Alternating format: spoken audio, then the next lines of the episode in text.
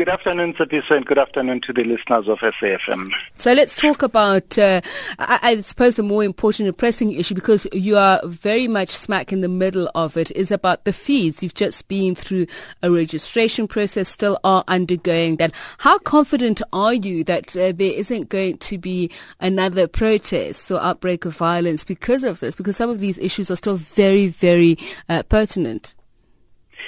So we have been trying to deal with challenges as proactively as we possibly can uh, before they become crises.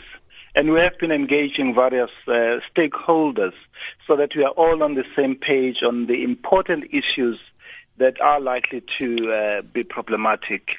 Uh, I can just mention some of them relating. One is the issue of historic debt. Uh, there are students who owe the university huge debts just the 2016 student debt at the moment stands at 48 million rand. And this is significantly higher than we can afford, and it is unsustainable for a small university. So what we, we have done is to make sure that academically deserving students are able to enter into a payment agreement with the university so that they are able to continue with their studies while they are paying off their their historical. What do you define as academically deserving students? What is uh, the benchmark for somebody who uh, would be given reprieve? Well, these are people who have done well in their courses last year. Um, they are going to the next level of academic study. They are on course to complete their studies within uh, N plus two years. In other words, um, a three-year degree, they will be able to complete it within uh, five years or so. I mean, there are clear criteria. And the point here, uh, Tsepiso, is that it really does not make any sense for us to uh, throw someone in, out in the street simply because they cannot pay, uh, whereas that person could complete their studies and they could make some payment while they are studying, and then whatever still remains after they have completed, they will have to pay off. Mm. I'm trying to get a sense, uh, uh, uh, Vice Chancellor, when you say academically deserving students and you quote 48 million rand that is outstanding in terms of historical debt, of that percentage of people who have registered or who've come back to the university to study again this year. What is the percentage? Are we talking about 10%? Are we talking about 60%? I'm sure a lot of students would tell you that they've been working very hard and even if they are, um, you know, on that meridian line of uh, going, of passing, they've barely passed, they yeah. would consider themselves deserving. Well, Tsepiso, I think it's very important to realize that our university will become completely financially unsustainable unless we have a mechanism of ensuring that students do pay. But at the same time, one has to acknowledge that uh, parents are really stressed. And that's why we're entering into payment arrangements with them. And certainly those who are performing well academically, who are passing their courses, um, in every respect deserve the opportunity. There are marginal cases of people who have to come and repeat an academic year.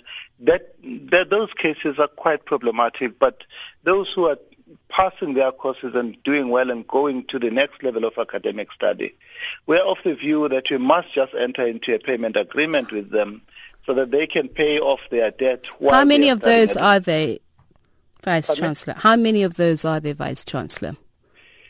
I, I don't know. You see, the problem that we had in 2016, and, and the reason we have a debt of 48 million rand at the moment, is that there are some who genuinely could not pay. And all that they need to do is to come forward and we make arrangements. And there are those who in our view, were simply withholding their payments in the hope that uh, they would not have to pay and that the debt might be written off or government might come forward and settle the debt.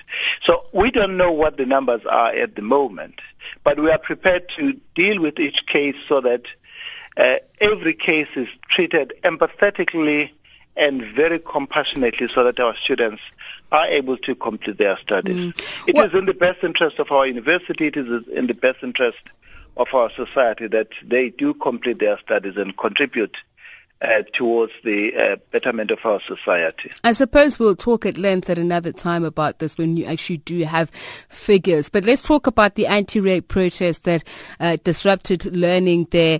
Yep. Uh, where are you in terms of making uh, students feel secure that they they won't be put under undue stress like they felt they were last year? Yeah.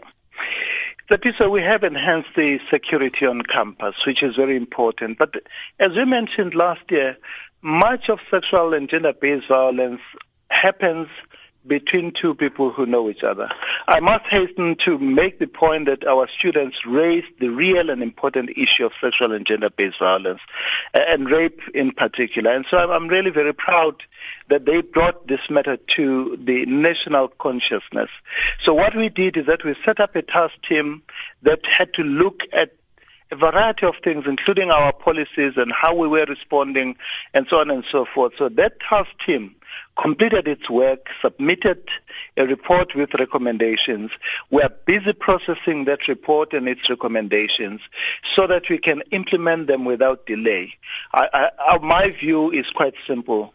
We need to make sure that we rid our institution of this morbid and shameful scourge of uh, sexual violence and gender-based violence.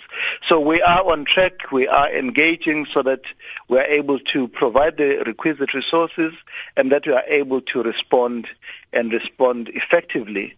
Uh, and of course, our orientation, we are busy with orientation at the moment, and we are making it very clear to our students that sexual and gender-based violence will never be tolerated at Rhodes University. And those would be uh, perpetrators of such uh, acts will be apprehended and be subjected to the full extent of the law. So right. the message has gone out loud and clear, but now we are processing the report with its recommendations, and I really want them to be implemented without delay. All right. Thank you so much for speaking to us. Uh,